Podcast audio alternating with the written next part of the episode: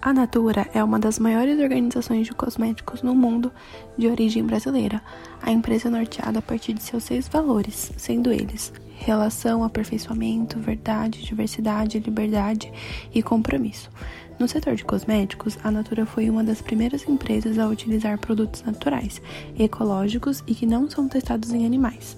A empresa possui uma vasta linha de cosméticos que estão divididos na categoria de perfumes, cremes hidratantes, faciais e corporais, sabonete, loções, maquiagens e produtos de cabelo. Os principais concorrentes da Natura são o Grupo Boticário, L'Oréal e Unilever, que também contou com produtos para higiene e beleza, além de terem alguns dos seus itens que não são testados em animais. Em 26 de maio de 2004, a Natura ousou e realizou a primeira ação na Bolsa de Valores de São Paulo. Isso porque, naquele momento, o mercado acionário tinha poucas empresas e estavam há dois anos sem nenhuma abertura de capital. Logo, o cenário não era o mais atrativo. Para somar ao passo corajoso da companhia, a decisão foi direcionada ao novo mercado, segmento da B3, que engloba os ativos das empresas listadas como os melhores níveis de governança corporativa do mercado, a Natura possui ações extraordinárias negociadas na B3 e ADRs na Bolsa de Nova York. Mais uma vez impactada pela queda da demanda em alguns de seus mercados, as mudanças nos hábitos dos consumidores e a guerra na Ucrânia afetou diretamente o faturamento da empresa, que consequentemente caiu 5,7%. Pontos positivos: a receita da Natura cresceu 19% no Brasil, enquanto cresce 0,3% na América Latina. A ISUP acumulou um crescimento de 9% nas vendas do Brasil. Pontos negativos: as vendas da Avon Latam caíram 4,1%, foram afetadas principalmente por menores vendas da categoria de moda e casa. Já a The Body Shop registrou uma queda de 30% nas vendas, pior do que no segundo trimestre, enquanto a Avon Internacional registrou uma queda de 20% em vendas. O valor de mercado capital da Natura é avaliado em 17,48 bilhões. A empresa possui uma posição sólida no mercado de produtos de higiene e cosméticos no Brasil, enquanto ganha mercados mundiais.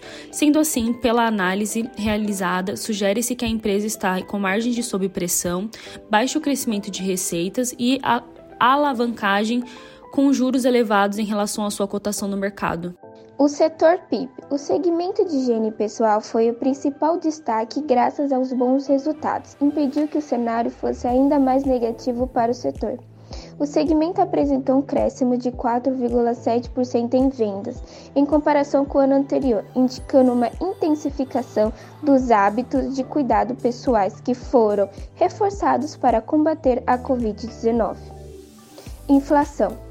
O Índice Nacional de Preço ao Consumidor Amplo avançou 10,1% nos últimos 12 meses. A variação do setor de HPPC foi de apenas 3,1%, com 7 pontos percentuais na inflação. Para a Associação Brasileira de Indústria de Higiene Pessoal, Perfumaria e Cosméticos, demonstraram as dificuldades no setor para repassar o aumento dos custos dos preços ao consumidor.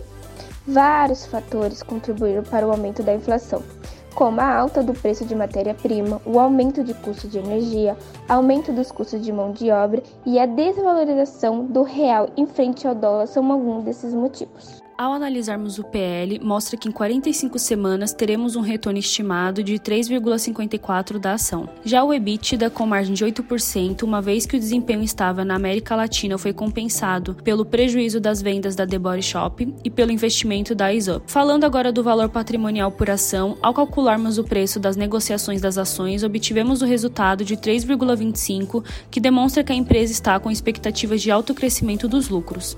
Ao analisarmos o dividendo yield e o quanto receberíamos de dividendos seria de 4,85% por ações da Natura. Agora, analisando um pouco as ações da Natura de 2020 a 2021. Em 2020, a Natura encerrou um prejuízo líquido atribuído à controladora. O prejuízo foi decorrente aos efeitos da pandemia, porém, em 2021, a empresa registrou lucro líquido muito alto aos acionistas e esse resultado foi impulsionado principalmente por novos ganhos com a integração da Avon. A volatilidade. Os ativos da ação NTCO3 dispararam na B3 com abertura de R$ 12,77 e a mínima mínima de R$ 12,27 após atingirem uma máxima de R$ 12,95 com uma avariação de 63,55%, a tendência é observar apenas rentabilidade dos ativos, pois através do gráfico de volatilidade e dos cálculos, conseguimos chegar no índice Sharp de 1,12, que resulta em um retorno variável. Obrigado por ter escutado o nosso podcast até aqui.